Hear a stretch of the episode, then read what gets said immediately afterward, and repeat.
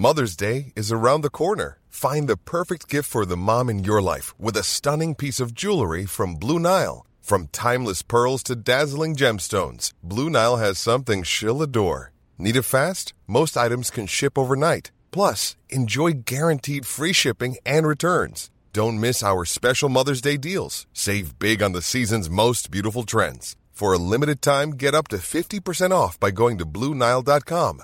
That's BlueNile.com.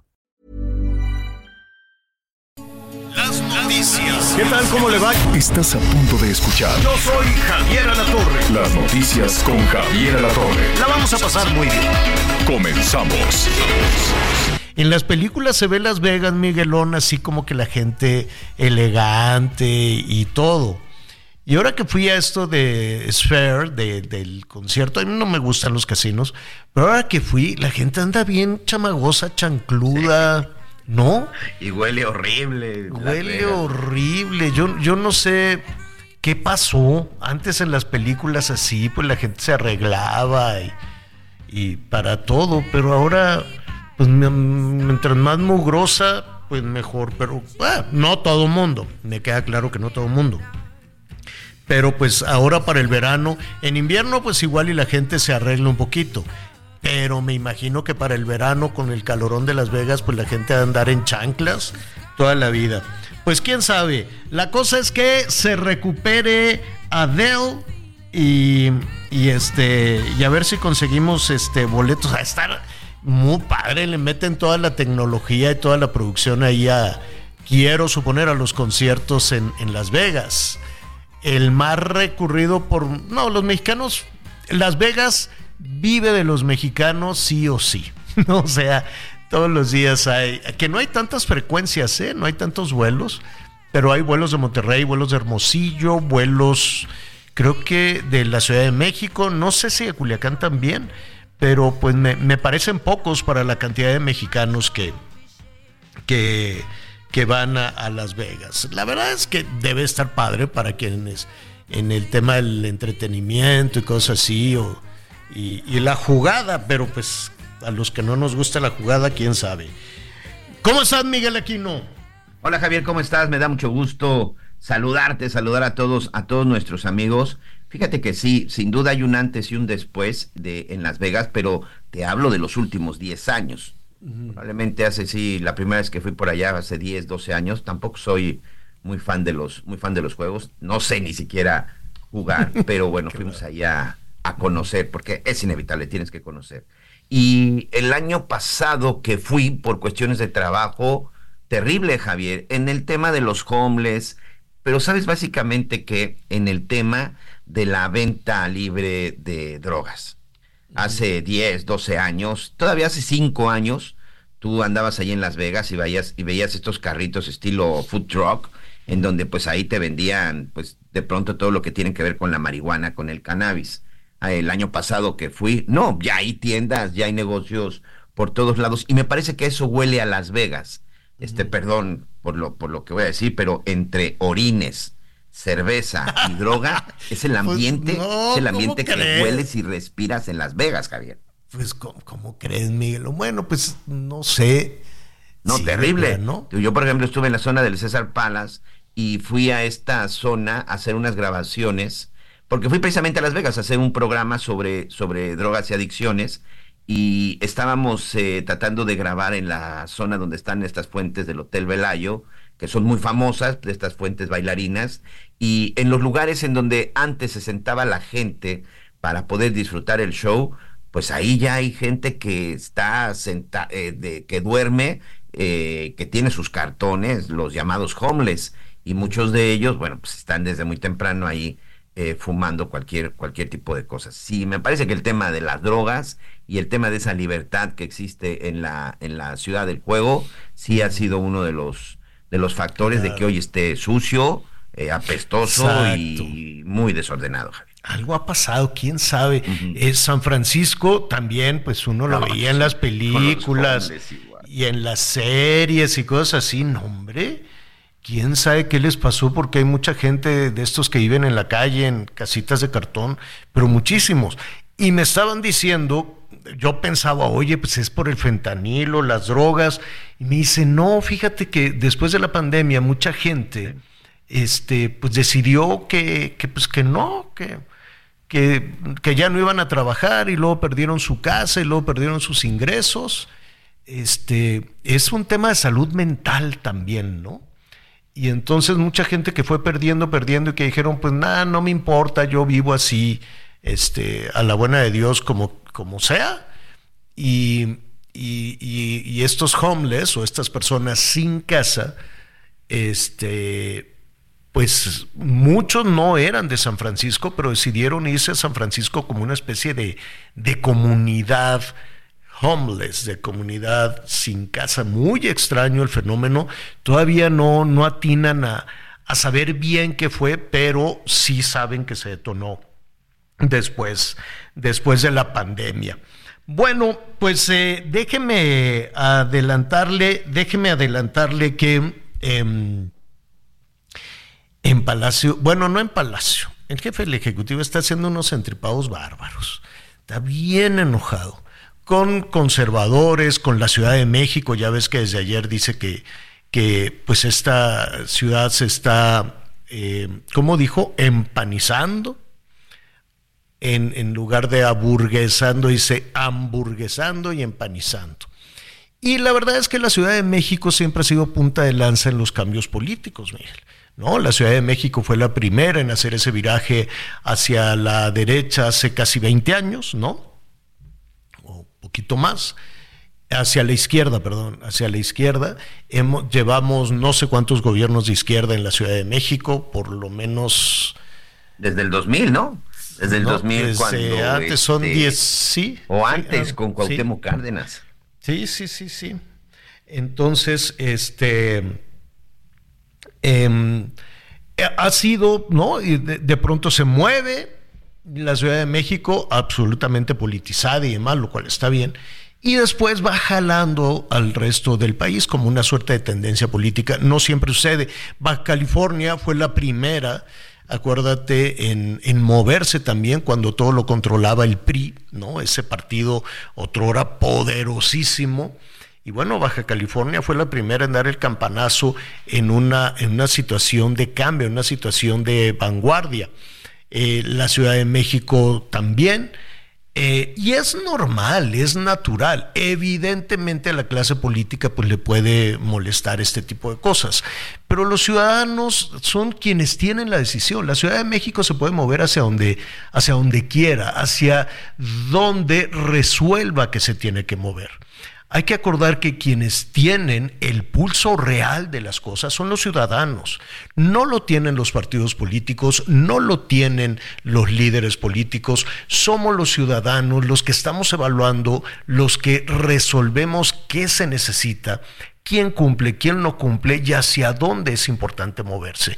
Las ciudades, las ciudades integradas por todos estos individuos, por familias, son un ente brutalmente inteligente, aunque los partidos políticos suponen que nada podemos hacer sin ellos. Pero yo creo que no, yo creo que los ciudadanos tenemos nuestra propia dinámica y tomamos las decisiones correctas. En el 2018 se tomó la decisión de cambiar de tajo lo que se estaba viviendo con el PRI, lo que se estaba viviendo con el PAN. Y ahora pues la Ciudad de México, dicen en Palacio Nacional, se está moviendo hacia la derecha y pues ya sabe, después de todas esas situaciones vienen insultos y cosas y, y que sea los de la del Valle, en fin, lo que tú quieras y mandes. Eso es uno de los motivos de enojo. La otra cuestión de motivo de, de, enojo eh, fue eh, estos señalamientos hacia eh, Estados Unidos y Canadá. Yo sé que no tenemos una buena relación política, económica sí, pero que no tenemos una buena relación política, pues eso, eso me, me queda muy claro.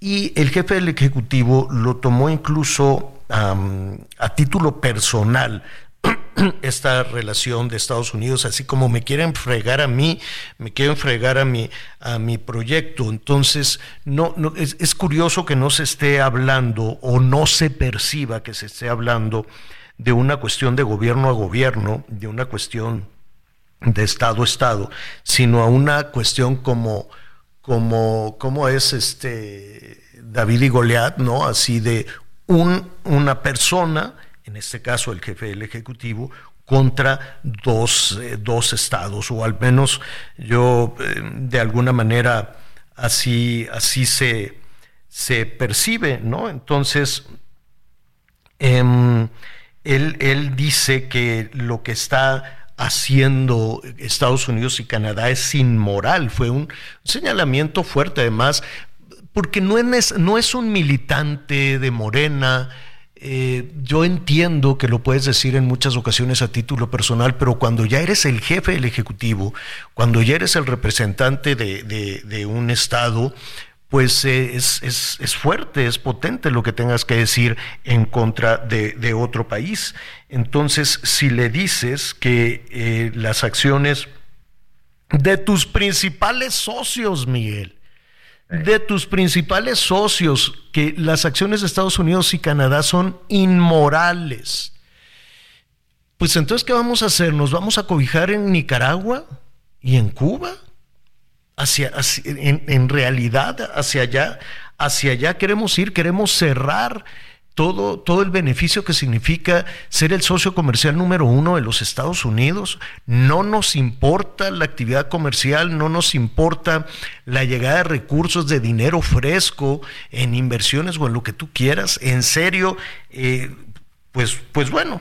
Entonces dice que es inmoral y les dijo, y si no me respetan, no voy a una cumbre que en qué mes estamos ahorita, estamos ya eh, cerrando febrero, marzo, en abril está eh, programada una cumbre con eh, el primer ministro Trudeau, con el presidente Biden y también estaba considerado el presidente López Obrador.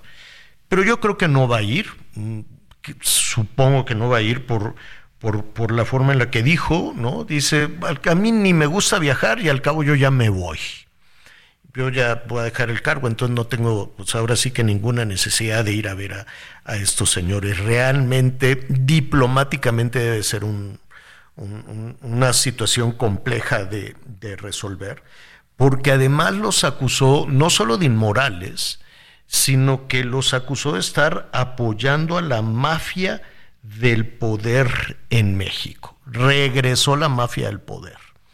Que sería muy interesante, ¿no? Saber si la mafia del poder, pues sigue siendo, pues Carlos Salinas y todos estos que, el presidente lleva muchos años mencionando, o si es García Luna o es Calderón, o, o quién es, ¿no? Que, que si un presidente le da tantas atribuciones a la mafia del poder, o sea, lo saca de sus casillas, pues quiere decir que son personajes poderosos, quiero suponer.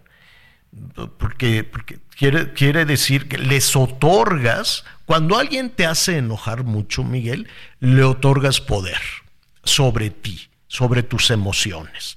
Por eso siempre hay que tener mucho cuidado quién te hace enojar o qué pleitos agarras. No andes agarrando ahí cualquier, cualquier pleito. Entonces, si la mafia del poder te saca de tus casillas, ¿quiénes son estos personajes tan poderosos que, este, que, que, hacen, que, que, provocan estas, estas emociones tan negativas y tan fuertes. El hecho es que acusó a Estados Unidos y a Canadá de apoyar a la mafia del poder económico, a la mafia del poder político en México. Falta saber de qué manera. Falta saber qué es lo que está este, sucediendo, porque dijo que es víctima de una campaña en su contra y de una campaña en su gobierno. Nos faltan elementos para saber qué detectó el presidente de la República que reaccionó de esa manera contra el presidente Biden y contra el presidente Trudeau. Así de claro, porque cuando dices, ah, los gobiernos, pues dices, bueno, pues a lo mejor a alguien dentro, de, dentro del gobierno de Canadá y de Estados Unidos. Pero cuando dice, no, yo no me voy a ir a sentar con esos señores, ¿no? Cuando dice, pues ah, si no me piden perdón y si no me respetan, yo no voy a, la cumbre. está muy bien, son decisiones, ¿no? Decisiones importantes. Eh, ese, es el anuncio. Habrá que ver precisamente en, en, en dónde está el apoyo de Estados Unidos y Canadá a los adversarios del presidente. La otra cosa que yo creo... Tendrá que ver con el tema este de las... Eh, eh, del acero. Y, no, no, no. Mira, creo yo, y ya lo vamos a platicar al ratito con un especialista. A ver, hay una cosa que se llama panel de controversias. Es decir, Estados Unidos y Canadá le dijeron a México, oye, tú estás haciendo trampa en la relación comercial este, con América del Norte, ¿no? ¿Cómo que está haciendo trampa? Sí, está haciendo trampa en, eh, en prohibir las eh, exportaciones de maíz y dices que es transgénico y que no le quieres comprar el maíz a los productores de Estados Unidos. Estás haciendo trampa en materia energética porque hiciste una ley en la cual echas del proyecto las inversiones, millonarias inversiones, este dinero privado de los Estados Unidos en la generación de energía eléctrica. Y estás haciendo trampa, ¿cuál es? Eh, a ver, teníamos energía, teníamos el maíz y ahora se el abrió acero. ahora se abrió el tema del acero. ¿Cuál y con es esa- Canadá es por el tema de migración. e- y con Canadá por migración también. Entonces, este, ¿cuál es el asunto que preocupa? El acero, dice Estados Unidos, que México le está mandando mucho acero y aluminio y que pues eso está afectando también a los productores locales, ¿no? Dice, está bien, te compramos aquí el acero, pero a ver, surgió la, sorpresa, la sospecha de que estaban triangulando y que México estaba mandando acero chino, haciéndolo pasar como mexicano, y se armó la de Dios es grande. Vaya usted a saber si es así o no. Esa es la sospecha de los Estados Unidos y dice, oye, está haciendo trampa. Estás aquí metiendo a los chinos, vamos viendo. Y bueno, se armó todo un relajo. Y en el tema de la energía eléctrica, rápidamente, está, se hace una reforma, una contrarreforma en el 2021 para echar para afuera a todos los inversionistas extranjeros, nacionales y extranjeros. Dijeron, ustedes para afuera de acá y a ver cómo le hacemos aquí. Eh, bueno, pues ha sido un asunto caótico.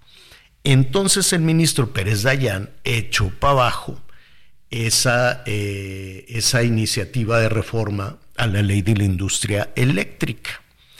Y se enojó mucho el gobierno mexicano, le iban a hacer juicio político, estaban, bueno, enfurecidos todos los diputados de Morena, al paredón Alberto Pérez Dayán por tirar la reforma eléctrica de López Obrador. Esto fue en febrero, que le estaban diciendo en febrero de este año. Sabes que eres un desgraciado porque nos andas haciendo esto que no sé qué. Pues resulta que gracias a esa iniciativa de Pérez Dayán se cerró el peligro de que Estados Unidos le impusiera sanciones este, por violar las disposiciones en el Tratado de Libre Comercio a México. ¿Y cómo es que se cerró el peligro? Bueno, pues en un parrafito muy chiquito por ahí, porque tampoco supo mucho. Eh, la responsable, Raquel Buenrostro, la responsable de toda esta negociación, dijo que este que pues al tirarse toda esta ley en el, de, de la, la ley de la industria eléctrica, pues ya se acabó el problema. ¿Sí me explico? Y lo dijo muy coloquialmente. Dice, muerto el perro se acabó la rabia. Así lo dijo la responsable de la negociación. Entonces, muerto el perro se acabó la rabia. ¿Qué quiso decir?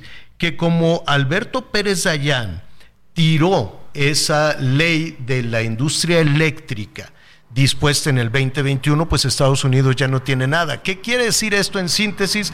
Que Alberto Pérez Dayán les hizo la tarea a los negociadores mexicanos. Uy, un helicóptero. Miguelón. Así es. Bueno, es parte de las controversias que se han estado generando. Hoy vamos a hablar al respecto, pero sí, gracias a que esa reforma en la, Suprema, en la Suprema Corte de Justicia de la Nación no se permitió que pasara, bueno, hoy México se ahorró un problema, un problema mucho mayor de los que de por sí ya se está enfrentando.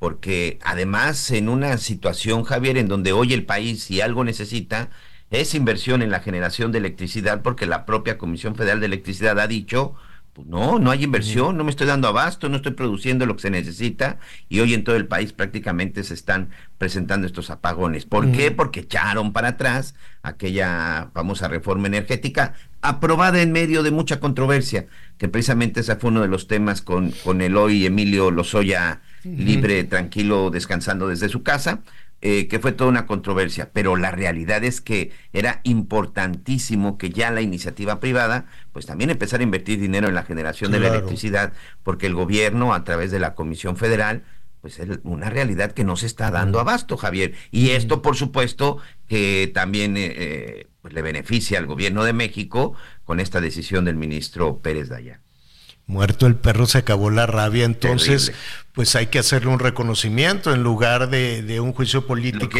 yo creo que, yo creo que partes del enojo es que la solución a las dificultades con Estados Unidos fue gracias al ministro Alberto Pérez Dayán. Pero ya veremos. Y sí, el enojo fue bárbaro y me llamó mucho la atención cuando estaban ahí contra Canadá y contra Estados Unidos este, dice, qué casualidad, ahora van con el acero, qué casualidad, que vean las encuestas, eh, que tienen que ver las encuestas y que tienen que ver las candidatas o, la, o, Morena con diferendos comerciales, como diciendo, ¿qué no ves? Que soy puntero, ¿cómo te atrevo? Es que en este revolver todo y en este ponerse al centro, ¿no?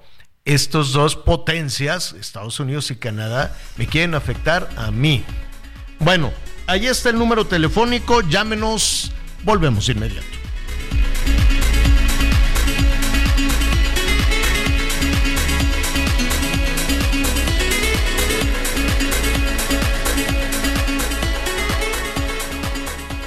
Conéctate con Javier a través de Twitter, arroba javier-alatón. Sigue con nosotros. Volvemos con más noticias. Antes que los demás. Todavía hay más información. Continuamos. Porque te presta hasta cuatro meses de tu sueldo. Porque lo obtienes en máximo 24 horas. Porque lo utilizas para lo que quieras. Porque lo tramitas fácil y sin intermediarios. Porque tiene las tasas más bajas del mercado. Porque es tu derecho. Fonacot es el crédito. Fonacot, 50 años cumpliendo. Gobierno de México. Las noticias en resumen.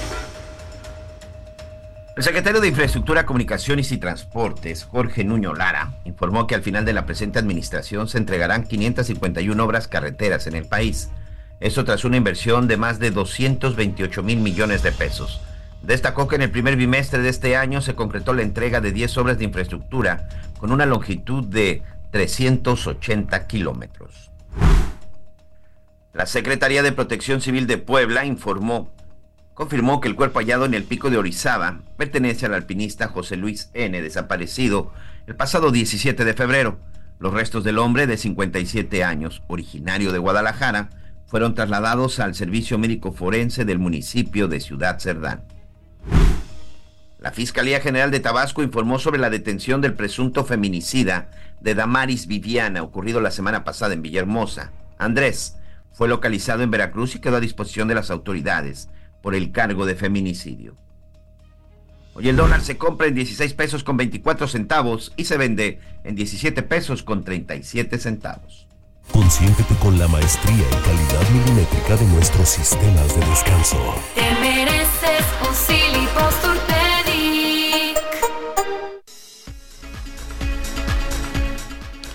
Bueno, muy bien. Muchísimas gracias por sus sus comentarios, sus llamados telefónicos. Bueno, pues ya, ya estaremos revisando con algunos eh, especialistas precisamente este nuevo broncón que tenemos. No es nuevo, pues, la mala relación que, tiene el gobierno, que no el país, eh, el gobierno con eh, los Estados Unidos. Imagínese que se contaminara toda la relación económica con, con las cuestiones de carácter político. No, pues estaríamos amoladísimos. O sea, colocar ya quisiera cualquier país del mundo colocar en el mercado de consumidores más grande los productos nacionales. Y México es el socio comercial número uno Nada más que a los que gobiernan eso les vale tres pepinos. Dicen, no, pues no, eso no me importa. Este, yo lo que quiero es ganar las elecciones y no sé qué. Y esta fascinación con, con estos países, honestamente yo no le entiendo. Nuestros amigos, me refiero a Nicaragua y a Cuba y a Venezuela y cosas así raras. Este, usted que nos está escuchando dice, no, fíjate que a mí sí me gustaría más estar viviendo como Nicaragua o como Cuba, pues me encantaría saber, eh, conocer el argumento. Sí me encantaría conocer el argumento. Tener una relación con los Estados Unidos, yo lo sé que es muy complicado, yo lo sé que es muy difícil, pero los beneficios son, bueno, créame que, que son eh, fantásticos. Económicamente va, va bien el país, económicamente. En seguridad es un desastre un verdadero desastre, tenemos un problema de agua, un problema de seguridad, un problema de salud, un problema de educación. Afortunadamente tenemos esta jalón, este spin que da la economía de los Estados Unidos para jalar la economía mexicana. 55 14 90 40 12, 55 14 90 40 12. Si usted lo, lo, lo piensa de una manera distinta, nos gustará mucho conocer sus argumentos. A ver, la otra mortificación que tenemos tiene que ver con las elecciones. Ya, el, eh, ¿qué día es hoy? Hoy es miércoles, ya para el viernes es el arranque de las campañas, bueno, que también es una vacilada, porque llevamos ya mucho tiempo en campaña, es un proceso larguísimo, es un proceso donde, pues el árbitro, ya lo hemos dicho, el árbitro electoral está eh, borrado, ¿no? De alguna manera, y hoy también eh, llamó para entrar al tema, llamó, me llamó muchísimo la atención lo que dijo el jefe del Ejecutivo respecto a la violencia. Están matando a los candidatos, ¿no? Están matando a los aspirantes. El Partido de Acción Nacional, el líder del Partido de Acción Nacional en su momento dijo que está batallando porque pues, algunas personas ya no quisieran subirse con el entusiasmo, ¿no?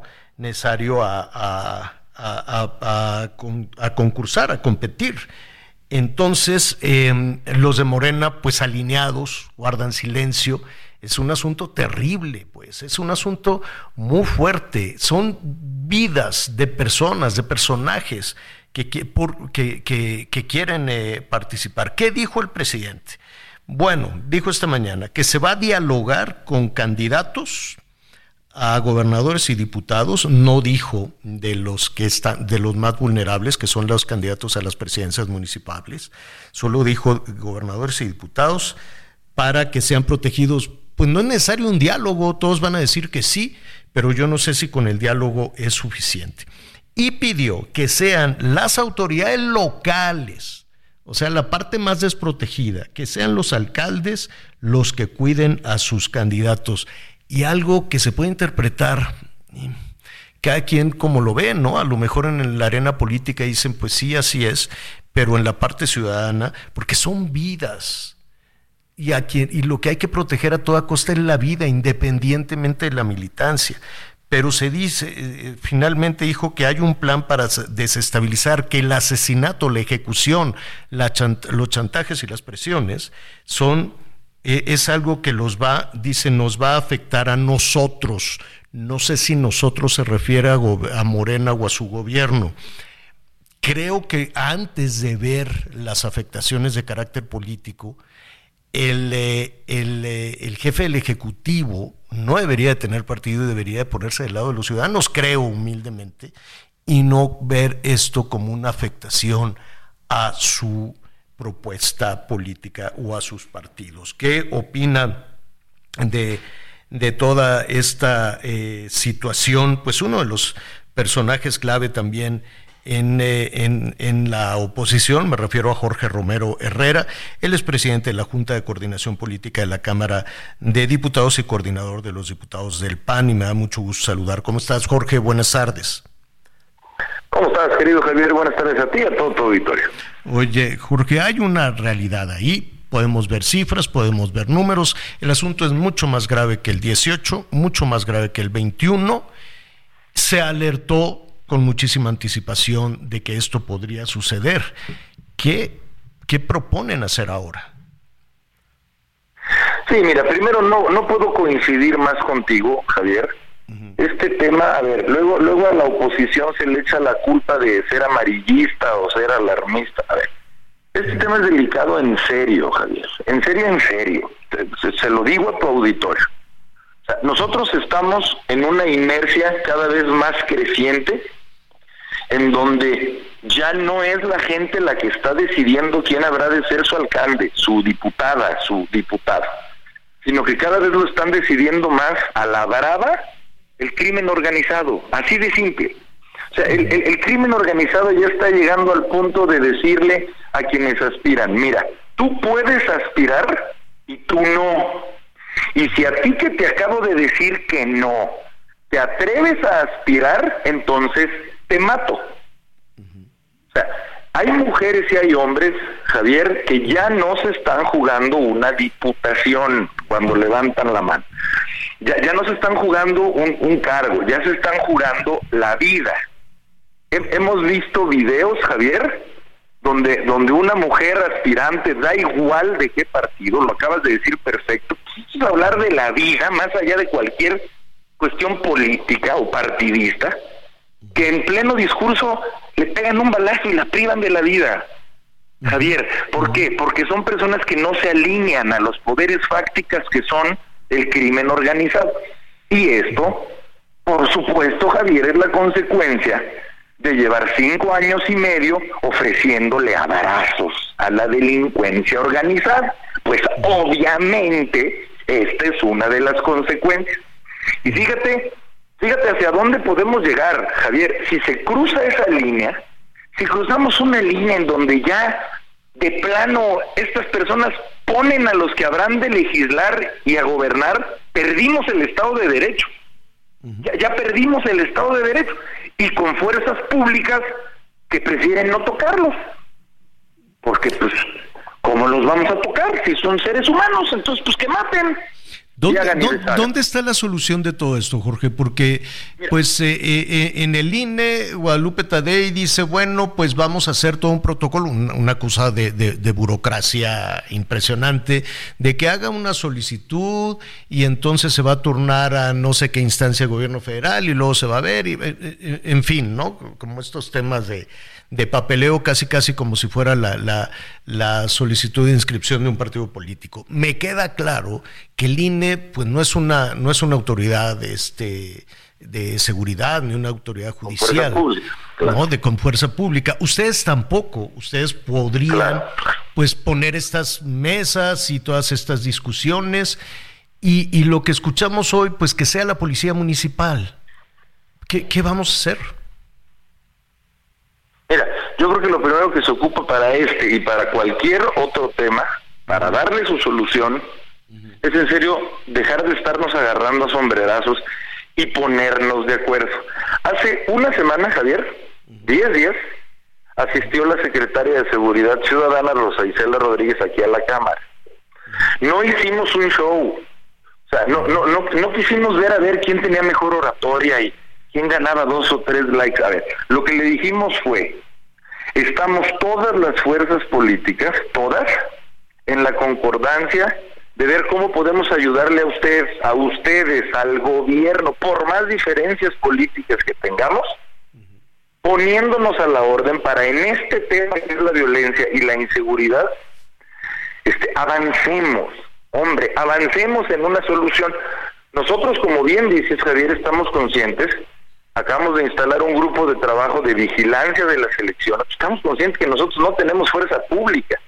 No minimizamos lo que pretendemos, Javier, porque aquí en la Cámara lo que queremos es poner sobre la mesa nacional cualquier lugar en donde se esté amenazando a candidatas o candidatos. Es decir, si la apuesta de quienes están haciendo esto es que sea una mini notita en algún lugar alejadísimo de todo, eso no va a pasar. Nosotros exhortamos a que nos digan dónde están dándose estas amenazas para que sea un tema nacional y visibilizarlo desde la Cámara y creo que eso puede tener un impacto positivo de que se la Claro. piensen. Claro. De que se la y, que, piensen. y que se la piensen no nada. Mira, hablar de crimen organizado de pronto es una oportunidad para. Suena, suena feo decir es una oportunidad. Pero a ver, a, a ver, Jorge, hay caciques políticos, seguramente en, la, en las partes más, eh, más, más, lejanas, me refiero a la parte municipal, que también pueden decidir y, decir, ah, es que fue el crimen organizado. ¿Y, quién va a voltear a ver eso? ¿No? ¿Quién va, También pueden decidir esos caciques políticos que no necesariamente es el cártel de este y el cártel de, del cártel del otro. ¿A qué voy con esto? Estos casos, que no son, digo, son muchos, es gravísimo la, la situación, pero en serio no se pueden investigar, porque yo no he visto que alguien quiera investigar, a ver, lo, lo, lo, lo más este, reciente de Marabatío, por ejemplo, ¿no? Sí. Mira, precisamente por eso, insisto, nosotros queremos hacer, a ver, nosotros estamos conscientes de nuestro alcance, querido Javier. O sea, esto es, esto es un granito de arena y, y lo sabemos. Pero para denunciar, para investigar, primero se tiene que denunciar. Y lo que queremos es hacer eso, la, denuncia en la Cámara de Diputados para que escuchen todos los medios nacionales. Cuando, como tú bien dices, no solo el cártel X o el cártel Y, o sea, cuando, por eso digo crimen organizado. Cuando cualquier poder fáctico quiere imponerse a la mala, con balas, no con votos. Este, y por supuesto con el efecto, como te mencionaba, de haber dejado una línea de comunicación institucional con Rosa Isela para que inmediatamente se vayan no solo los reflectores, sino los actores que tengan que irse para allá y asegurar claro. este, la paz. Lo que buscamos es una política de prevención, de prevenir, pero se ocupa que la gente se anime y diga, nos y, diga. Y que, y qué bueno que lo hacen más allá de, de la cuestión este partidista, ¿no? Qué bueno que fue sin, como dices tú, sin, sin ver, sin, sin, que se convirtiera en un acto de campaña esta reunión con, con Rosicela y trabajar primero en solucionar esto y después las campañas. Pero regresando al tema de, al tema electoral, Jorge, estamos platicando con Jorge Romero, presidente de la Junta de Coordinación Política de la Cámara de Diputados, coordinador de los diputados del PAN. Jorge, Marabatío, Morelos, eh, Guerrero, Michoacán, Chiapas, incluso, en fin, van, ya, ya tienen a candidatos, tienen eh, militantes o ciudadanos que, que, han levantado la mano, ya, ya tienen completo su, su, su propuesta. Mira, estamos como, te puedo hablar como PAN, obviamente, nosotros ya estamos en, en esa confección final, por así decirlo, en el último tramo específicamente Marabatío, pues tú, todos sabemos qué sucedió, no, uh -huh. no, no sé cómo se esté procesando específicamente ahí, pues obviamente primero respetamos el, el duelo, y no solamente por quien era nuestro candidato, sino obviamente por también la otra persona de otro el, partido el, el que Morena perdió, y el del PAN, ¿no? Uh -huh. da, da, da, igual aquí el color, ¿no? Pues, uh -huh. digo, que, que, que en paz descansen sus almas de ambos y de todos los que en este país lamentablemente por pues por la violencia han, han perdido la vida, hombre. Mira, por eso, mi querido Javier, nosotros, insisto, este, no estamos partidizando este tema. Es más, incluso reconocemos que la mayoría este, haya estado en la instalación de este grupo de vigilancia. O sea, bien podrían ellos haberse negado. Pero me parece que estamos en un pacto en donde con honor no estamos buscando este, hacer show político, estamos de a de veras tratando de salvar la democracia, Javier. No, no, no, no es que suene rimbombante, es que si no van a ser las autoridades en este país las que elija la gente, o sea, las que vote la gente, pues ya perdimos nuestra democracia. Entonces vamos a ser un, un, un estado de poderes fácticos que, que da igual quién vote por quién, sino uh -huh. incluso aún ganando con los votos, no me gustas, te mato, pues Dios mío, pues esa ya es la selva. Claro. ¿Qué van a vi visibilizar en esta, en, en, en, este grupo, grupo de trabajo? Visibilizar, digo ya la fatalidad, el extremo, la ejecución, sí, pero es difícil también enterarse de una extorsión, de una amenaza y que en silencio pues algún candidato diga no, yo mejor me bajo. Por eso, por, por, por eso nosotros lo que pedimos es que, que, que la gente sea valiente y que sí nos doten de esa información y que, y que nos digan, porque si no, pues ¿cómo podemos ayudar? O sea, ¿cómo visibilizamos si no hay? Es que eso es lo terrible, Javier. Mira, pasó en el 21. una candidata en un municipio este muy turístico del Estado de México, que de plano le dijeron, a ver, avanzas un centímetro y hasta aquí llegaste. Pues ya, o sea, e- e- ella, e- esta persona decidió Ah, en Valle de Bravo. y nadie, y, na- y nadie la puede criticar, Javier, pues con la vida no se juega, hombre. O sea, na- na- nadie puede criticar esa decisión. Pero para las personas que digan, yo entiendo cómo está este país y quiero cambiar este país por precisamente lo que estamos padeciendo, pues ojalá encuentren en la Cámara de Diputadas y de Diputados este espacio para hacerlo visible. Yo insisto, Javier, cuando se hace visible se la piensan más y sobre todo se previene. Pero si no se denuncia, pues es imposible. Oye, Jorge, otra, pe- perdón, otra, otra cuestión que va en el mismo sentido de lo que estás diciendo. Hay que hacer visible esto y también lo que decía la presidenta consejera del INE, que les dijo, oigan partidos, pues ustedes tienen que este, pasar aduana y a, a, a quienes levanten la mano y garantizar de que no sean impuestos por el crimen organizado. ¿Pueden? ¿Pueden hacer eso? Bueno, eso también tiene toda la lógica del mundo, digo, hasta se nos hace, o sea, ¿cómo te, o sea, se nos hace hasta, hasta- hasta un pleonasmo. Pues, a ver, es, es obvio que nosotros tenemos que estar, o sea, primero todas las instituciones políticas tenemos que estar 100% en la responsabilidad de saber a quién a quién uno postula, pues sí, tal cual.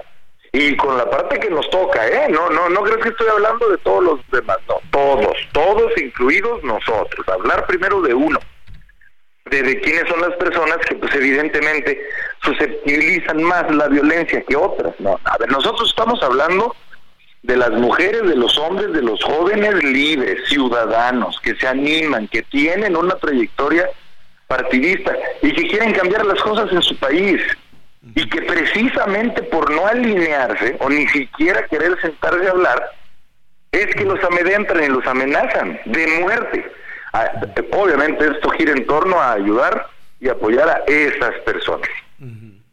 Pero también hay otra línea, querido Javier, en, eh, te la platico muy rápido, que también va a girar en torno a la cual este esta comisión de vigilancia, que, que obviamente es un tema quizá obviamente el de la violencia es el más importante porque es hablar de la vida. Pero en esta comisión, Javier, también va a haber una línea de discusión respecto no solo a la violencia y amenazas, sino también respecto a las intromisiones de gobiernos en las elecciones, de todos los colores. Eso también lo vamos a visibilizar.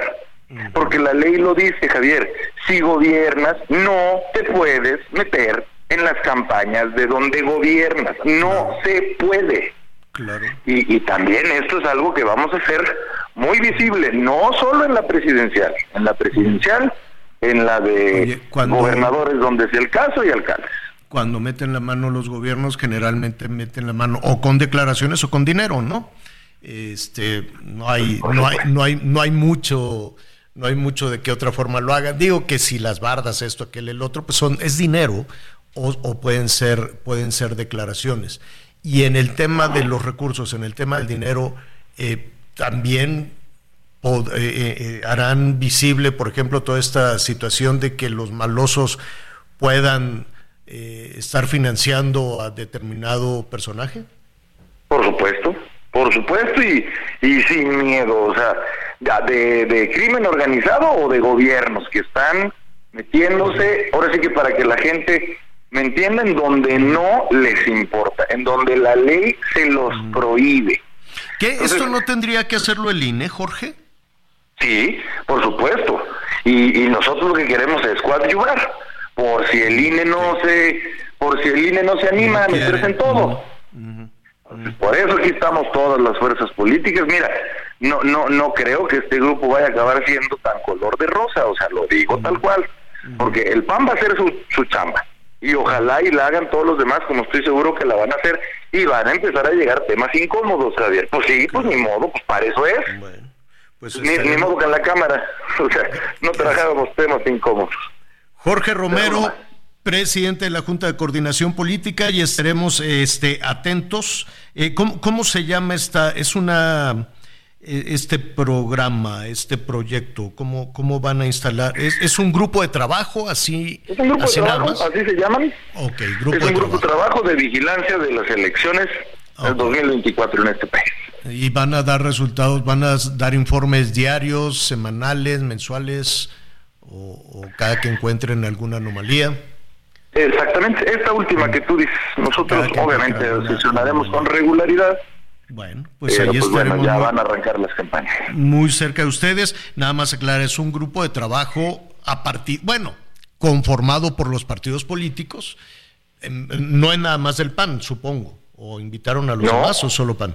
No, eh, estamos todos, está Morena, está PRI, está PAN, está PRD, está PT, está MC, está el Partido Verde, estamos todos. Y todos en la voluntad pues, de que este año se lleve electoralmente en paz, hombre, es- eso es todo. Que gane quien gane, quien quiera el que la gente gane, pero que sea en paz y en democracia. Te mandamos un abrazo, Jorge, y estaremos atentos a, a los anuncios del grupo de trabajo. Muchas gracias, Javier. Buenas tardes a ti y a todo tu auditorio. Al contrario, buenas tardes.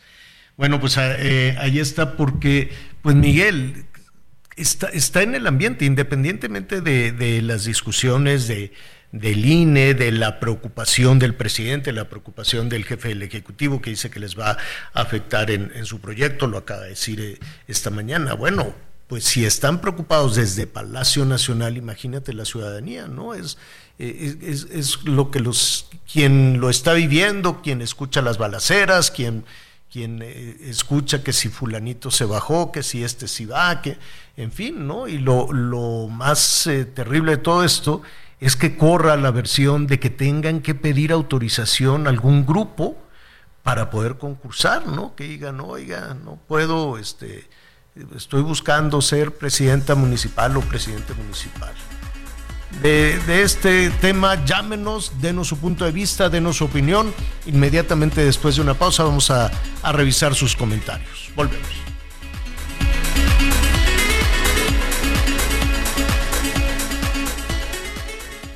Conéctate con Miguel Aquino a través de Twitter, arroba Miguel Aquino.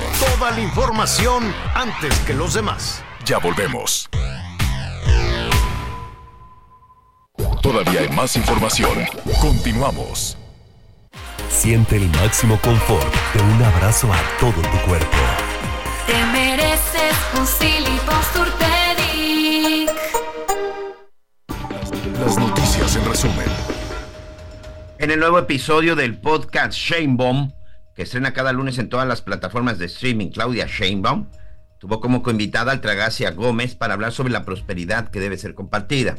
Destacó la importancia de planificar la inversión en México por regiones, sectores y vocación, así como la clasificación de estados para saber dónde es necesario invertir con urgencia.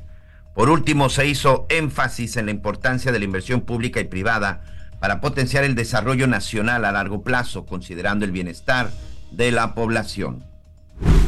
La candidata de Fuerza y Corazón por México, Xochil Gálvez, envió sus condolencias y condenó los asesinatos de Miguel Ángel Zavala Reyes y Armando Pérez Luna, precandidatos a la alcaldía de Marabatío en Michoacán. La candidata hizo un llamado a las autoridades para que refuercen la seguridad de los candidatos para evitar que el proceso electoral siga manchándose de sangre y sentenció que el crimen organizado afecta a todos, independientemente de los colores. Y Jorge Álvarez Maínez presentó Mother's Day is around the corner. Find the perfect gift for the mom in your life with a stunning piece of jewelry from Blue Nile. From timeless pearls to dazzling gemstones, Blue Nile has something she'll adore. Need it fast? Most items can ship overnight. Plus, enjoy guaranteed free shipping and returns. Don't miss our special Mother's Day deals. Save big on the season's most beautiful trends. For a limited time, get up to 50% off by going to BlueNile.com. That's BlueNile.com. ante la Cámara de Diputados su solicitud de licencia para poder competir como candidato de Movimiento Ciudadano en las elecciones presidenciales. Para despedirse de la Cámara, el Zacatecano presentó dos paquetes de iniciativas. La primera referente al pronto pago de gobierno y empresas a proveedores. Y la segunda para ir más allá del etiquetado en alimentos procesados, para la instalación masiva de bebederos y contenedores gratuitos de agua en poblaciones vulnerables, sobre todo para ampliar la red de comedores comunitarios en zonas rurales de alta marginación en ciudades. Bueno, este, muchísimas gracias. No sé qué gusto nos da recibir todos sus comentarios y sus llamados telefónicos. ¿Cómo vamos con eso, Miguelón? Muy bien, como siempre, mucha, mucha actividad de parte de nuestros amigos y eso siempre nos da mucho gusto. Juan Pedro de la zona de Torreón nos dice, tiene razón el diputado del PAN, esto ya salió de control. Las muertes de candidatos, estoy seguro de que otro candidato está detrás de todo esto y todo por un mejor puesto. Y esto ya es un narcogobierno porque el crimen organizado pone y dispone de candidatos. Solo en México pasa y de pilón el presidente dice que lo quieren perjudicar. Gracias, don Juan Pedro. Buenos días, saludos desde Guaymas, Sonora, desde tu tierra, Javier. Mónica Ochoa, auxilio, se están muriendo los pacientes del IMSS, no hay especialistas, no tenemos ambulancia para traslados. Tardan más de un año para operar a una mujer que sale con diagnóstico de cáncer cérvico-uterino. La directora del IMSS, que es una médico general y no tiene especialidad, y es un requisito, no se le puede ver ni hace nada. Murieron nueve pacientes en un día por negligencia, porque no hay oxígeno. Si llega un infartado, lo sientan en una silla. ¿En dónde? En urgencias, a esperar que lo atiendan. Auxilio, por favor investiguen. Sí, nos quedamos con su mensaje. ¿En este, dónde es esto? En Guaymas, Sonora, en, las, en una clínica del IMSS. Ahorita nos, eh, a ver si nos da más datos, porque bueno, nada más nos pone así del IMSS, no sé cuántas haya en Guaymas, señor, pero lo investigamos. Luis Mesa desde Guadalajara, Jalisco. Buen día. El día de ayer escuché eh, su nota del señor que le vaciaron su cuenta de su pensión. A mi hijo, que hizo el trámite para la ayuda de beca para preparatoria, le han llegado correos y notificaciones que de tal a tal día el recurso estará en su cuenta y a la hora que se quiere hacer uso de ese recurso, en cuatro ocasiones la cuenta se la dejan en ceros a mi hijo. Nunca ha logrado hacer uso del beneficio para pagar sus estudios y nadie en bienestar da respuesta o resuelve este problema desde Guadalajara, Jalisco. Imagínate, imagínate, ¿quién le va a hacer caso a un muchacho, pues, eh, que, que, de pronto te das cuenta que se anuncia que te dieron un dinero, no sé qué. Vas a tratar de utilizarlo. O el adulto mayor, que dejó ahí un dinerito y se lo robaron, se lo fregaron. ¿Y a, ¿Y a quién le dices? ¿A la ventanilla del banco? ¿Al de chaleco vino tinto? Que, lo, que, que llegue ahí ahora que van a hacer las elecciones y que llegue a ver, vamos revisando, ¿no? ¿Y qué, ¿Y qué te va a contestar? ¿Qué te va a decir el, el, otro muchacho del chaleco vino tinto? ¿O qué te va a decir el de la ventanilla del banco? ¿Hasta ¿Hacia dónde tienes que escalar? ¿O vas a ir a la policía? ¿O vas a ir al Ministerio Público? ¿A dónde vas a ir? ¿Y quién te va a escuchar? ¿Quién va a escuchar a un adulto mayor que diga, oiga, se fregaron 800 pesos que tenía yo aquí? ¿Qué, qué, quién le va a hacer caso a esta persona? Ahora, multiplicado, ah, es en donde está la carnita. Claro. Multiplicado es en donde, y, y de esto, pues, ¿quién lo sabe? ¿Lo saben en Palacio? Lo dudo. ¿Lo saben en la Secretaría de Bienestar? Tal vez algunos. Es decir, es un robadero. Es un robadero lo que está sucediendo, pero pues son personas vulnerables. Son personas que históricamente ni Morena, ni PRI, ni PAN, ni nadie escucha. ¿Quién va a escuchar a un adulto mayor? Que por sí batalla tanto para este tipo de cosas. ¿Quién va a escuchar a un enfermo de Guaymas? Que no tienen las medicinas, pero que les dicen que ya estamos como Dinamarca, le van a decir, oye, pues habla a la farmacia grandotota de la Dinamarca, culpa tuya porque no hablaste. A ver, son puras simulaciones y puros anuncios. Y que ahora sí les vamos a entregar por adelantado y les vamos a triplicar y cuadruplicar y ábranle la llave del dinero porque ya vienen las elecciones. Y luego realmente les llega, pero son voces tan delgaditas son voces tan chiquitas las de las personas que uno a uno les van robando el dinero que con mucha dificultad se van a organizar. Pero para eso estamos aquí. Para eso estamos nosotros, para ir investigando, para escucharlos. Nosotros sí los escuchamos.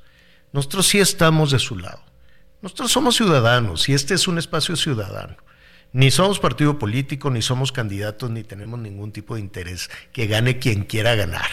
¿No? Pero que el que gane, que haga su trabajo. La que gane de las candidatas, que hagan su trabajo. No tiene nada que ver con, con nosotros, que somos un, un, espacio justo para escuchar este, este tipo de, de situaciones. ¿Qué más, Miguelón? Buenos días, dice que no vaya López a la cumbre, dice, mejor que vaya Marcelo, por donde lo vea es mil veces mejor, como él dijo, ya cállate, chacha.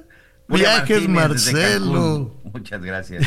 Muchas gracias, Julia. Julia, sí, la verdad es que este Marcelo Ebrard, de alguna otra manera, sí, el oficio ahí en las cuestiones de política pues era exterior, el que bueno, andaba en todo.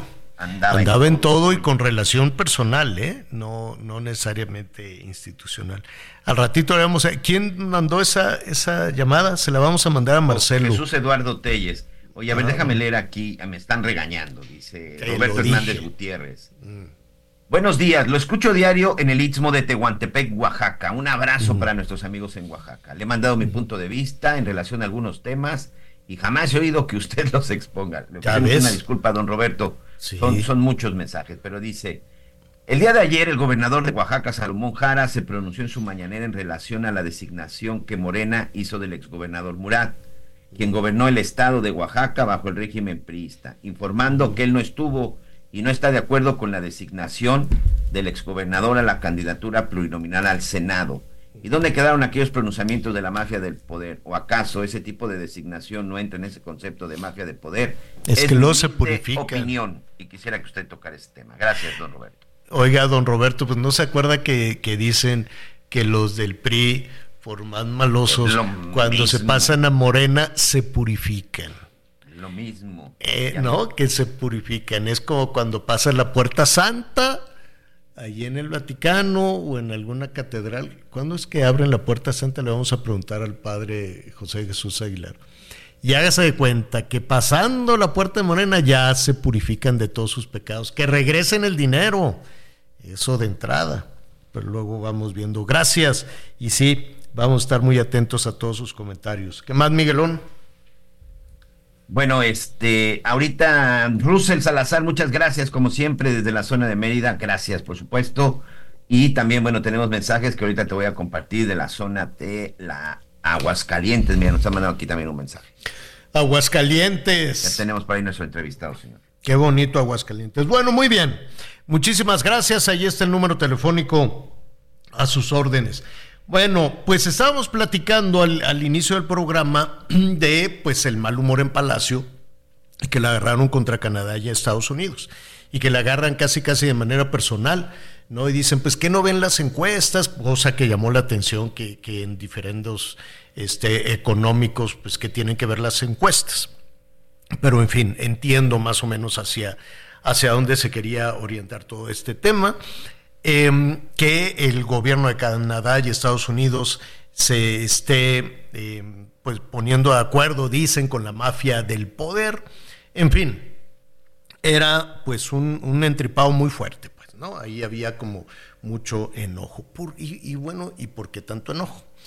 Hay algunas situaciones, en particular lo que tiene que ver con eh, el acero, que ya lo vamos a retomar en un momentito más, y lo que tiene también que ver con la ley de la industria eléctrica del 21, del 20, del 2021. La echó para abajo la Suprema Corte. Básicamente se fueron contra el ministro Alberto Pérez Dayán hacerle un juicio político, como es posible, en fin, toda una serie de, de señalamientos y reclamaciones. Pues mira tú lo que son las cosas, ¿no? Porque pues eh, esta ley que echó para abajo Pérez Dayán, o no necesariamente él, sino la, la Suprema Corte ahora fue una herramienta pues muy poderosa, esa decisión muy poderosa para acabar, vamos a ver si así es, este, con una de las dificultades más grandes que tiene México con los Estados Unidos. ¿A qué me refiero con esto? Eh, México no se ha hecho un anuncio de carácter oficial. Pero México dijo, yo hasta aquí ya, ya se dan por concluidos todas estas eh, discusiones, todas estas consultas sobre el tema de energía que afectaba desde luego las inversiones eh, extranjeras, las inversiones eh, básicamente de los Estados Unidos y se abrió todo este panel. Entonces México dijo, no, pues ya lo doy por concluido. Oye, ¿y Estados Unidos también? No, pero nosotros ya lo damos por concluido, dijo Raquel Buenrostro, porque muerto el perro se acabó la rabia. Entonces resulta que siempre sí fue eh, importante para eh, salvar a México de una serie de sanciones o de unos diferendos que podían haber sido muy complejos en este, en este panel de discusión. ¿Qué pasó? ¿Qué hay también con este asunto del acero que está, bueno, interesantísimo y que probablemente, y solo probablemente sea lo que está provocando ese mal humor? Gonzalo Monroy eh, sabe mucho de estos temas, sígalo en redes sociales. Gonzalo Morroy, director de la consultoría GIMEC. Eh, le agradecemos mucho, como siempre, que esté con nosotros. ¿Cómo ves este tema, Gonzalo? Muy buenas tardes.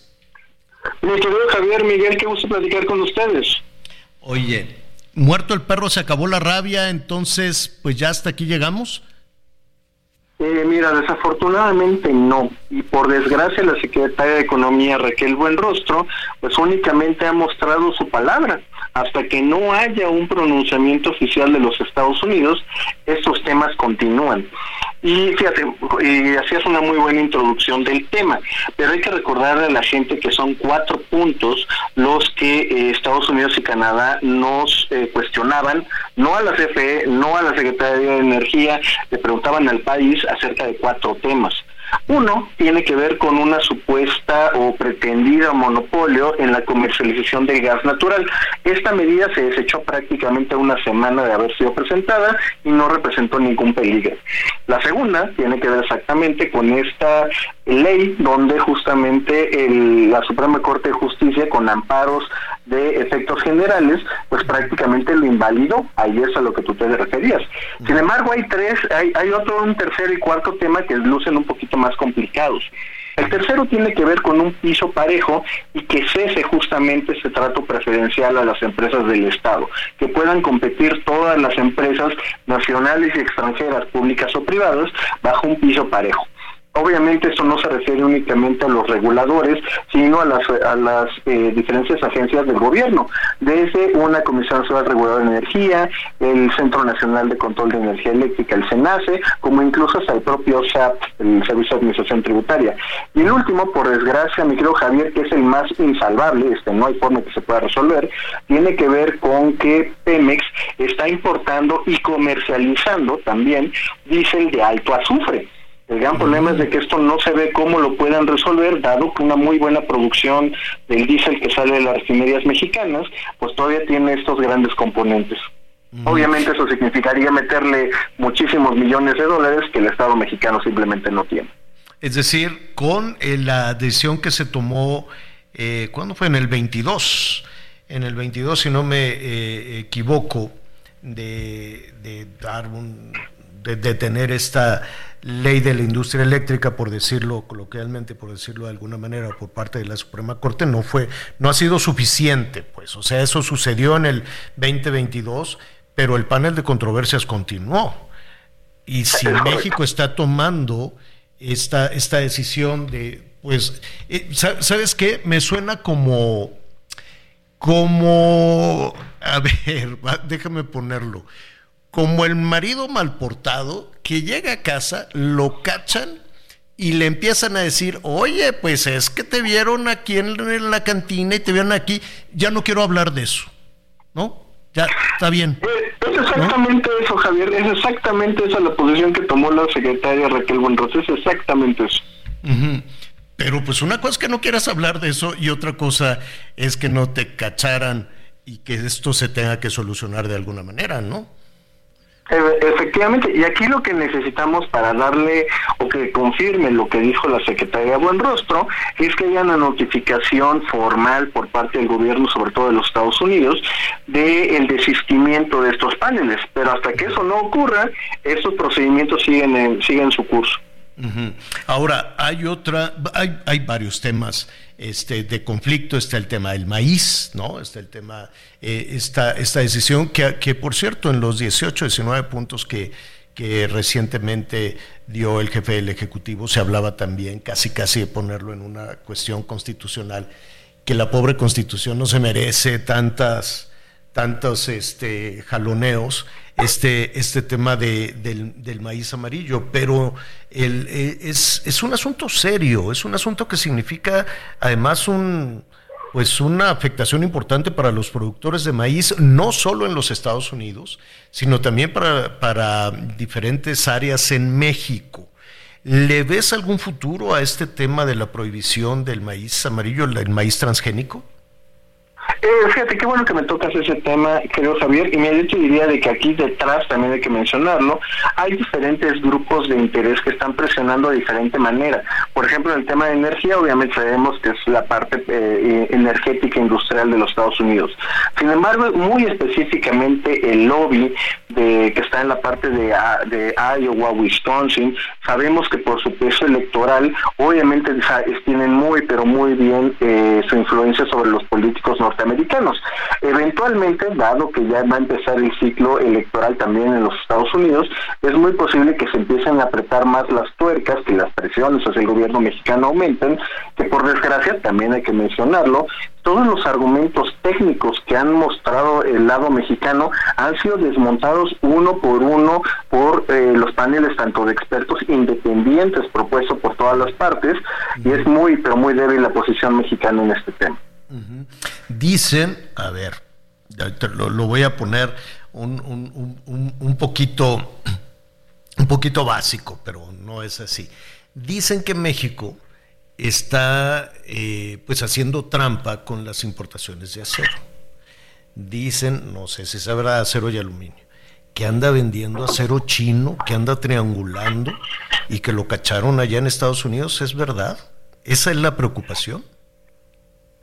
Idea de que también ahí tiene que ver de nuevo la parte de las políticas que están ocurriendo o las dinámicas de la política norteamericana, pero por desgracia te puedo también decir, Javier, que sí, hay muchísimos indicios de que a través del puerto de Manzanillo ha llegado muchísimo acero y aluminio de otras partes que no son México, principalmente de China, y se han tratado de meter al amparo del libre comercio hacia Norteamérica.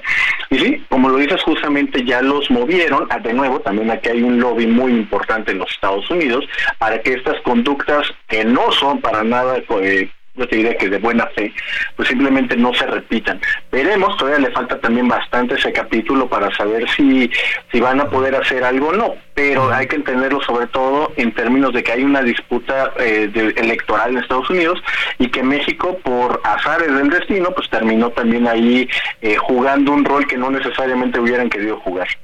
Pues yo supongo, no lo dijo el jefe del Ejecutivo, no sé si ese reconocimiento a final de cuentas al ministro Pérez Dayán, no sé si esta declaración de, Raquel eh, Buenrostro, más el tema del acero, más eh, eh, todos los pendientes que nos has enumerado, pues el jefe del Ejecutivo dijo, síganle como van y no voy a la cumbre con con el primer ministro Trudeau ni con el presidente Biden. Al cabo ni me gusta viajar y es más, como yo ya me voy, háganle como quieran. ¿Qué, qué podría tener un impacto? ¿Realmente crees tú que el, el presidente mexicano no acudirá a la cumbre de abril? ¿Qué consecuencias puede tener eso? Qué buena pregunta me haces, Javier. Y el problema yo te diría de que parece ser más una posición de berrinche, y eso también hay que entenderlo en el contexto de lo que ha pasado en las últimas semanas con la publicación de diferentes artículos que han minado obviamente la imagen y la percepción que se tiene del presidente López Obrador.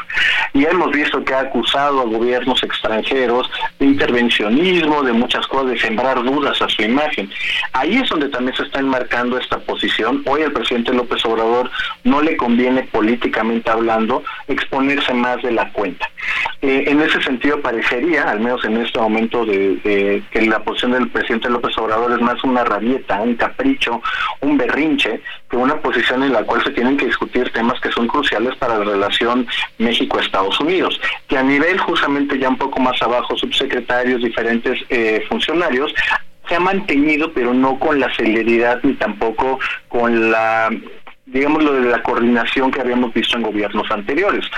Esto, por desgracia, pues sí, como tú lo acabas de mencionar muy bien, ya está casi también de salida tanto el gobierno de Biden como el gobierno del presidente López Obrador y no se ve que tengan incentivos a cambiar gran cosa del status quo.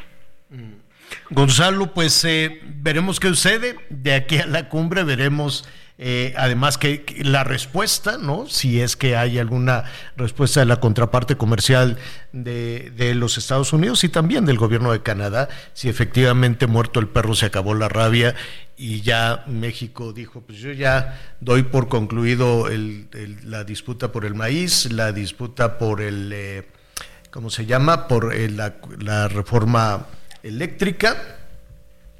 Y del acero, pues lo van a negar todo el tiempo. Veremos, veremos si hay alguna respuesta eh, por parte del gobierno de los Estados Unidos. Te agradezco mucho y nos gustará, desde luego, conocer tu opinión. Gonzalo, tus redes sociales.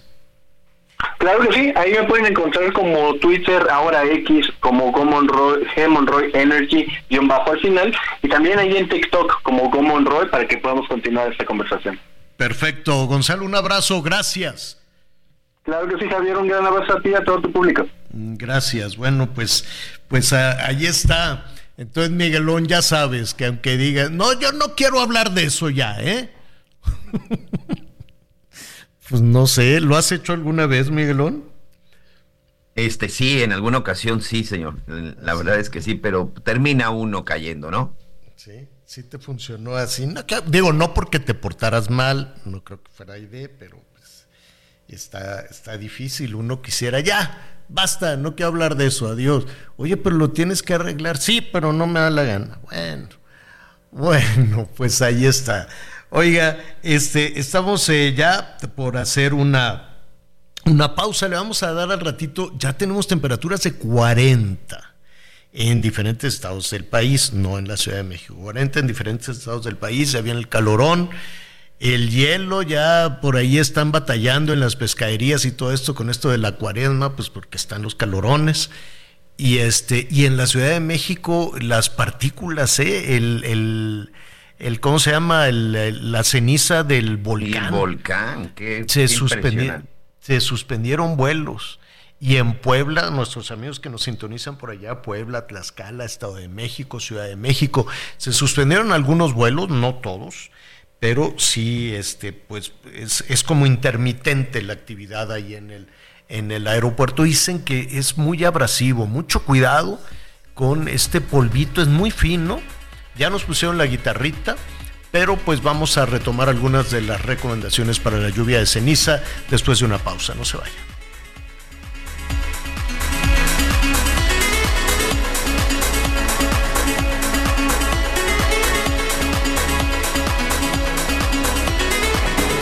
Conéctate con Javier a través de Instagram.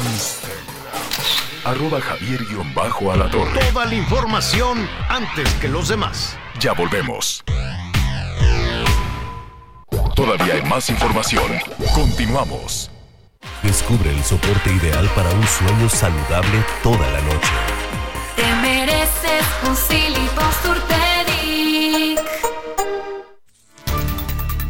La Secretaría de Seguridad Pública informó que fuerzas federales y estatales activaron el operativo Código Rojo en el municipio de Naranjos tras una agresión armada contra elementos. En un comunicado, la dependencia estatal dio a conocer que tras repeler la agresión fueron abatidas tres personas y se aseguraron armas, equipo táctico correspondiente a células delictivas y un vehículo. Los hechos ocurrieron la tarde del martes 27 de febrero sobre el cruce carretero Naranjos-Chontla en la zona norte del estado de Veracruz. De acuerdo con los primeros reportes, fueron agredidos elementos de las corporaciones Fuerza Civil y Guardia Nacional. Sin embargo, aún no hay información oficial detallada al respecto. La Secretaría de Seguridad Pública de Veracruz indicó que elementos de seguridad mantienen un fuerte operativo en la región con el fin de garantizar el orden y la paz social. La Fiscalía General del Estado informó que a través de la Fiscalía Regional Zona Norte Tantuyuca se inició carpeta de investigación por el enfrentamiento entre civiles armados y fuerzas estatales y federales, en el que preliminarmente tres hombres resultaron abatidos. La dependencia estatal confirmó en un breve comunicado que los hechos ocurrieron sobre la carretera número 180 Tuxpan-Tampico, a la altura de la colonia Nuevo Naranjos del municipio de Naranjos. Informó desde Veracruz Juan David Castilla. Un saldo de dos personas sin vida dejó el volcamiento de un vehículo todoterreno en lo alto de una duna de arena en el gran desierto de Altar en Sonora, lo cual quedó evidenciado en varios videos que se hicieron virales a través de redes sociales. Esto durante un evento denominado Travesía que se realiza en el municipio de San Luis Río Colorado, en el cual vehículos todoterrenos realizan maniobras en las dunas de arena de varios metros de altura. Una de las personas que perdió la vida está identificada como Fernando Hidalgo Corrales, quien es un reconocido médico de San Luis Río Colorado, mismo que conducía la unidad, mientras que su acompañante es otro hombre llamado Antonio Valdés. El siniestro se presentó la tarde del domingo pasado 26 de febrero, cuando los tripulantes del vehículo realizaban las maniobras en lo alto de una de las dunas, cuando al parecer perdió el control de la unidad y se volcó en repetidas ocasiones, lo que provocó múltiples lesiones en los hombres quienes perdieron la vida a consecuencia de los golpes, informó desde Sonora Gerardo Moreno.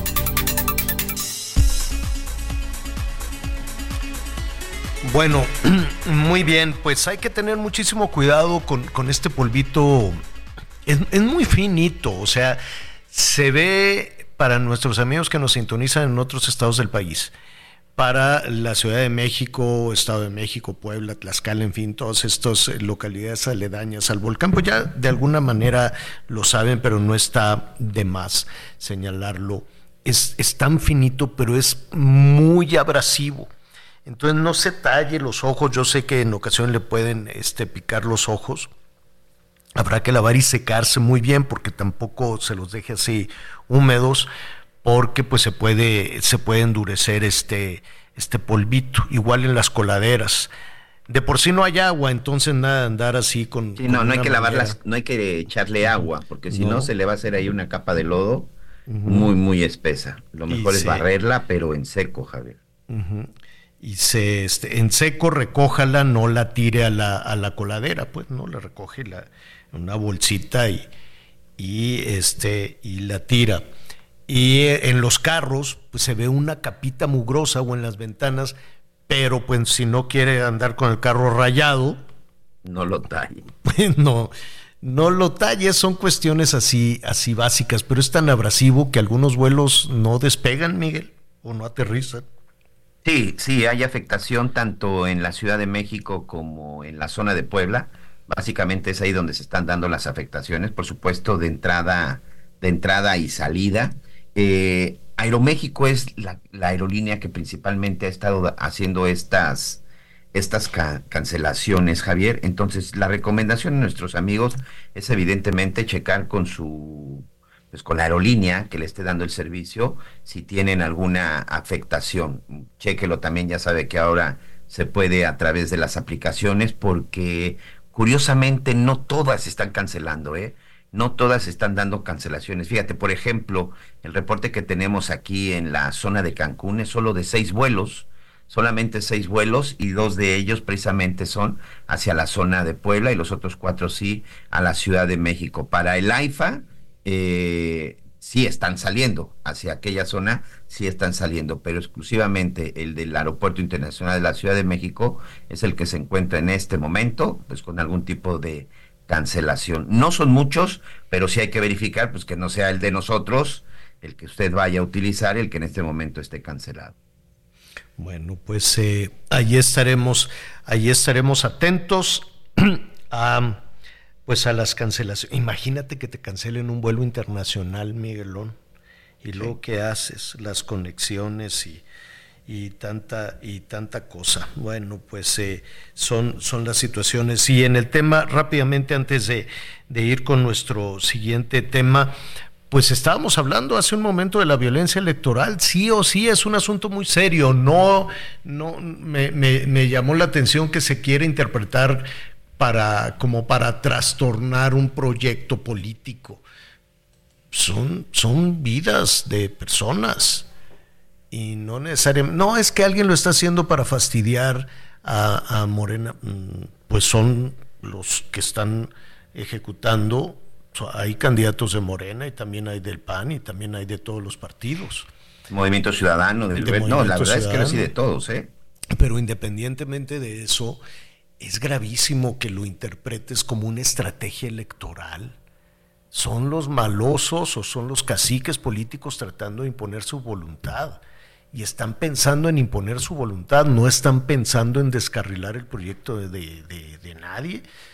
A los malosos no les importa si, si el candidato es de Morena o del PAN o del PRI. Eso no les importa. Lo que les importa es que lo quieren tener trabajando para ellos, ¿no? Y quieren, eh, ah, pues yo te voy a dar el dinero y yo te voy a hacer candidato, pero pues yo voy a poner al secretario de seguridad y yo me voy a encargar también de poner al secretario de obras porque todos los permisos de construcción, los permisos de esto y los permisos del otro, pues los, manejan ellos, ellos manejan el material, ellos manejan el cemento, el ladrillo, la varilla, quién trabaja, quién no trabaja, eso se sabe en prácticamente todos los municipios del país.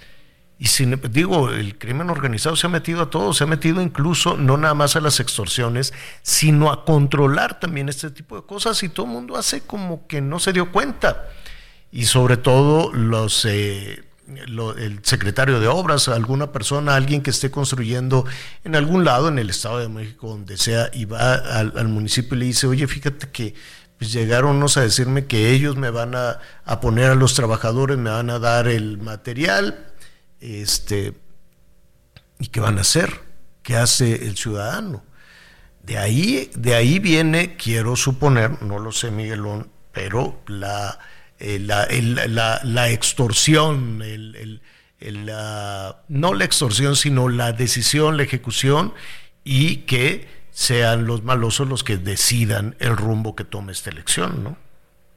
Sí, sí, que eso finalmente es lo que está preocupando. Mira, hace, hace unos minutos en sus redes sociales, Gabriel Orantes Villatorio, Villatoro, aspirante a la presidencia municipal de San Fernando en Chiapas de Morena, del candidato de Morena para esta presidencia municipal acaba de publicar que eh, pues prácticamente que va saliendo de la delegación estatal de la Fiscalía General de la República en Tuxtla Gutiérrez para presentar una denuncia por un atentado que sufrió durante la noche después de que iba circulando en su camioneta y le dispararon. Ahí muestra incluso unas imágenes en sus redes sociales tiene un impacto la camioneta enfrente, en el parabrisas y también una en la parte de atrás de la, de la caja. Eh, dice incluso, se queja que tardaron mucho en atenderlo, a pesar de la urgencia, tardaron mucho en atenderlo en las instalaciones de la Fiscalía General de la República en Tuxtla Gutiérrez, Tuxtla Gutiérrez, Chiapas. Eh, el atentado fue entre Tuxtla Gutiérrez y San Fernando. Condenó los hechos y, bueno, pues pidió a las autoridades redoblar la seguridad porque pues, no se puede continuar de esta forma. Es el candidato de Morena a la presidencia municipal de San Fernando en Chiapas, Gabriel Orantes Villatoro, Javier. Y fíjate, vamos a entrar a otro tema. Nos llama la atención cómo este asunto de la violencia electoral, de la presencia del crimen organizado en todo esto, la solución que, que, daba el INE, pues es que vamos a hacer unas mesas de diálogo, lo que dijo el jefe del Ejecutivo. Vamos a iniciar también unas mesas de diálogo con los candidatos a los gobiernos de los estados y a diputaciones pues qué diálogo puede haber, ¿no? Dicen, vamos a hacer una mesa de diálogo como, como para qué haces una mesa de diálogo, hay amenazas ahí muy, muy claras. Estamos en, en un país donde todo, ¿no? Lo queremos resolver, patear el bote y decir, es que ya tenemos una, una, una mesa de diálogo. Y lo mismo hizo el INE, ¿no? Que dijo, vamos a hacer una mesa de diálogo en donde las personas este, amenazadas y afectadas vengan, pongan la queja por triplicado, no sé qué. O sea, esto, esto de los, de, del asunto de las mesas de diálogo parece una vacilada y esperemos que, eh, eh, que, no, que no se quede también en una mesa de diálogo, un asunto que levantó muchísima indignación y protestas también. Eh, se trata de un abuso sexual contra una niñita de, de apenas cuatro, cuatro años. Imagínate el enojo, el coraje de los padres, de la madre, entonces se presenta, se sabe quién es el, eh, el, criminal, se sabe quién es el abusador, hacen todo el, proceso, imagínate someter también a, esta niña a unos procesos judiciales que deben de ser terribles, este, hablar del tema y qué te pasó, ya ver otra vez, ya ver otra vez, en, en ese berenjenal de la justicia, que si para un adulto es terrible, pues ahora imagínate también para una niñita de cuatro años. Y en medio de todo eso, el juez, el juez se llama Juan Juan Manuel Alejandro Martínez Vitela, es un juez del Estado de México, absolvió al delincuente con unos argumentos que provocaron pues una ira circulada en las redes sociales de que no había pruebas, que porque la, que, corrígeme si me equivoco Miguel, pero que argumentaba el juez de que la niña que tiene cuatro años, pues que no pudo decir en dónde fue este tema de la hora, la hora, este, el día, la hora exacta y el lugar de los hechos. Incluso en el cuestionamiento de eh, en el momento que se da este cuestionamiento, la propia eh, la mamá le decía, mi hija tiene cuatro años cuando fue abusada por su tío, cuatro años. Y me parece que incluso pues hay testimonial de la niña y hasta y hasta imagen, pero para el juez no hubo las pruebas suficientes porque la niña de cuatro años no le supo decir el día, la hora y el lugar de los hechos. Bueno, pues ahora por eso decide que la condena es absolutoria. Fíjate, la condena absolutoria. Entonces se armó la de Dios es grande y ahora convocaron a la mamá a una mesa de diálogo con las autoridades. Pues yo no sé no, con qué autoridad y, las autoridades entonces pueden echar para atrás toda esta situación y la mesa de diálogo va a durar que, cuánto tiempo, pero pues ahí está, la llamaron a una mesa de diálogo con las autoridades y esto pues levantó muchísima ámpula. El doctor eh, Javier Martín Reyes, siempre recurrimos cuando nos aturamos en estos berenjenales a su experiencia. Él es investigador eh, en el Instituto de Investigaciones Jurídicas de la UNAM. Tocayo, pues de nueva cuenta te estamos aquí dando lata. ¿Cómo estás, Tocayo? Buenas tardes. Hola, ¿qué tal, Tocayo? Como siempre, un gustazo saludarlos y bueno, pues a todas las personas que nos escuchan también. Oye, eh, el, juez, ¿qué, ¿qué, opinas de este caso? No sé si lo conoces. Eh, el juez dice, pues como la niña no pudo dar la hora ni la dirección, este, pues no, no hay elementos suficientes. Eh, es, es, así, digo, no, no, no sé si la, la ley así lo establece o lo que resolvió el juez que ha detonado tanta indignación y ya abrió en este momento una mesa de diálogo, cualquier cosa que eso signifique, este, en el caso de esta, de esta niña víctima de abuso. Mira, Javier, yo lo primero que habría que decir que este es obviamente uno de esos casos que generan eh, una muy justificada indignación en, en la sociedad eh, yo te diría, eh, creo que lo más preocupante del video que estuvo circulando y que todas y, que todos vimos eh, fue esa razón particular que dio el, juez del Estado de México, ¿no? O sea, es, es decir, creo que lo que vimos es, es una madre ¿no? que entra en un diálogo, ¿no? Un, poco curioso, porque generalmente en los procesos penales no hay este tipo de intercambios, y yo lo que te diría es, en eso que vimos hubo mucho sentido común de la madre y una falta absoluta de perspectiva de género y de perspectiva de juzgar con, eh, déjame ponerlo así, con las particularidades que involucran este tipo de delitos cuando hay eh, menores, porque la madre dijo algo absolutamente sensato, que es decir, oiga, mi hija tiene cuatro años, ¿cómo quiere usted, no, que, que señale con una precisión casi casi matemática, no? en qué momento del día, a qué hora sucedió eso, ¿no? Como si, eh, imagínate, una, una niña de cuatro años que posiblemente estuvo involucrada en esos sucesos, tuviera que andar llevando un registro y un reloj o un celular o andar anotando con precisión en qué momento pues, sucedió algo que podría ser tan tan traumático, ¿no? Eh, entonces, yo te diría, mucho sentido común por el lado de la madre, una absoluta falta eh, de perspectiva por parte del, del, juez penal, porque por lo menos en esa parte del video eh, lo que sugiere y dice expresamente el juez penal es que la razón fundamental por la que dicta una sentencia absolutoria es porque la niña no supo decirle la hora exacta donde, donde sucedió. Eso me parece, eh, Tocayo, que es absolutamente inaceptable. Hay ya muchos criterios de la propia Suprema Corte de Justicia de la Nación, de los tribunales de amparo, que, dicen que obviamente se tiene que evaluar el contexto donde suceden este tipo de, circunstancias, ¿no? delitos sexuales gravísimos. Hay que valorar también con perspectiva de los derechos de la, de la infancia y creo que eso no está.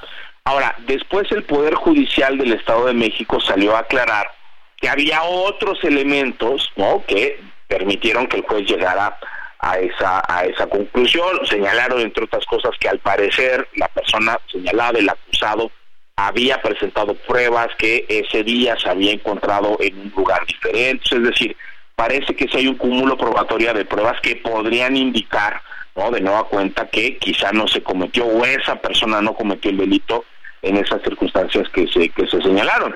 Pero claro, Tocayo, eso no lo dijo el, juez penal en ese intercambio con la madre, ¿no? Entonces yo diría, ahí, ahí hay algo muy preocupante. Eh, yo eh, diría, creo que la, la eh, una cosa buena de este asunto es que estamos hablando apenas, Tocayo, de la primera instancia local. Esta decisión todavía se puede impugnar a través de un recurso de apelación que le tocaría resolver al Poder Judicial local del Estado de México e incluso se podría impugnar a través de un amparo directo, ¿no? Entonces, faltan muchas instancias. Yo creo, abordando el segundo punto que mencionas, eh, Tocayo, pues que más que una mesa de diálogo, lo que se necesita ahí es una impugnación muy firme o una serie de impugnaciones en su caso, de nueva cuenta, para que haya una nueva valoración de los de los, hechos, porque por lo menos esas afirmaciones del, juez creo que son inaceptables y creo que a final de cuentas pues generaron una indignación muy justificada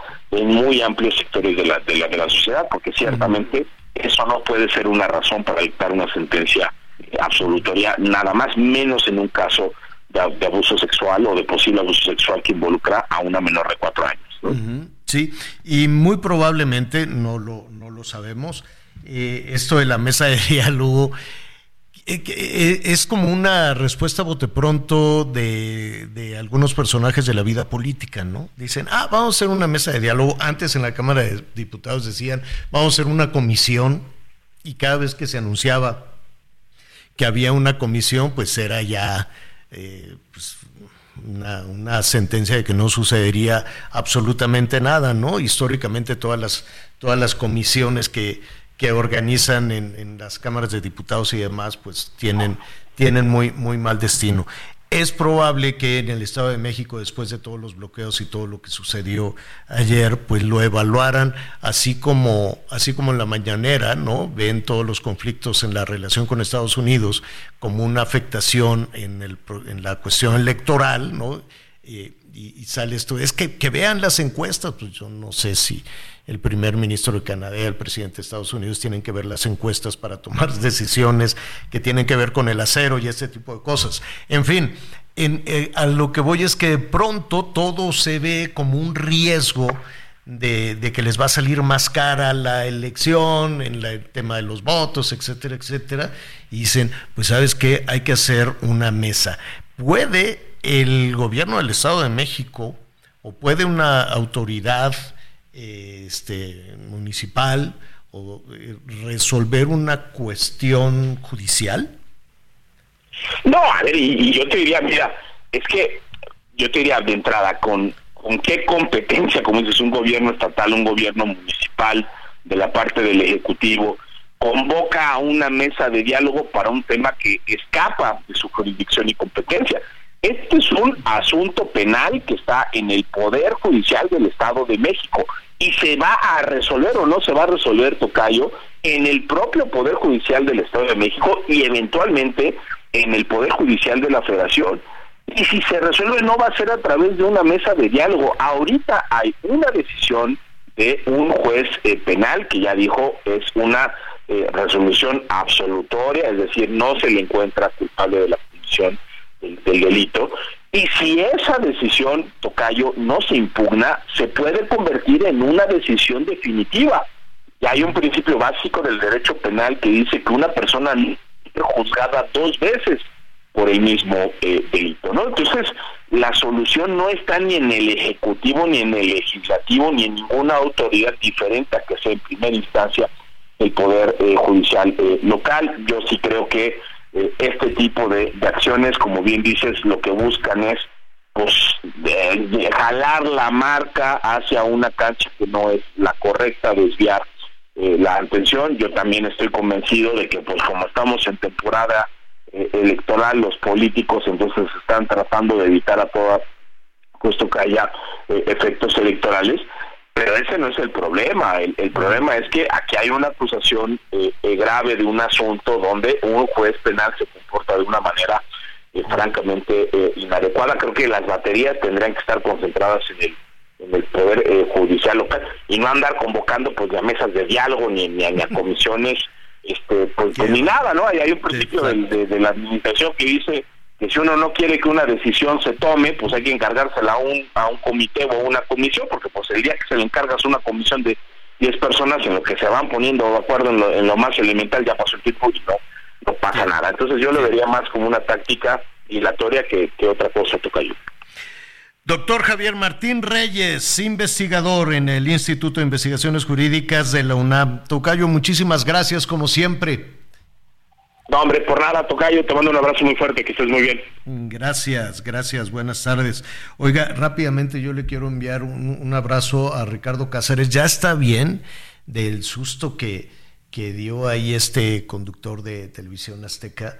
Este, está muy joven, no me queda muy claro si fue una... 43 años, Javier. Sí, pero sí, sí fue un infarto, no lo sé, pero... ¿Sí? Sí, sí, fue lo que se reportó fue lo que se reportó. Hace rato ya subió por ahí algo en sus redes sociales. Qué bueno, qué bueno, me da muchísimo gusto que se recupere. Es a todo dar, me cae muy bien, Ricardo. Entonces, este, pues nada, lo, esto cuando fue el, lunes, ¿no? El lunes, precisamente antes de, empezar allí en Venga la Alegría, pues le vino este, este malestar, lo llevaron corriendo ahí al, al hospital que está muy cerca, de ahí de, Televisión Azteca, el Hospital Ángeles, y de inmediato lo atendieron. Bendito sea Dios, qué bueno que está muy bien. Y nada, pues a recuperarse. Está muy joven, seguramente se va a recuperar muy, muy, muy pronto, muy rápido, ¿no, Miguelón? Sí, sin duda, 43 años y bueno, hasta cierto punto, como sabemos, pues también es un chavo, es un chavo sano, ¿no? Entonces, este, pronta recuperación. Te decía, ya por ahí había mandado una imagen había mandado ahí un mensaje saludando y agradeciendo y bueno, pues, sin, sin duda aún significa pues que se encuentra que se encuentra bien, pero sí, nuestros mejores deseos para que se recupere Richard. Mm, bueno, perfecto. Pues ya nos vamos. Qué rápido. Qué rápido se va este programa. Muchísimas gracias por acompañarnos. Miguel Aquino, gracias. Gracias, señor. Buena tarde, buen provecho para todos. Mm, ya sabe que yo lo espero a las diez y media. Diez y media en Hechos, Azteca 1. Buenísimo que va a ser el programa, no se lo pierda. Lo invito a que siga con nosotros Salvador García Soto en el Heraldo Radio. Gracias por acompañarnos en Las Noticias con Javier La Torre. Ahora sí ya estás muy bien informado.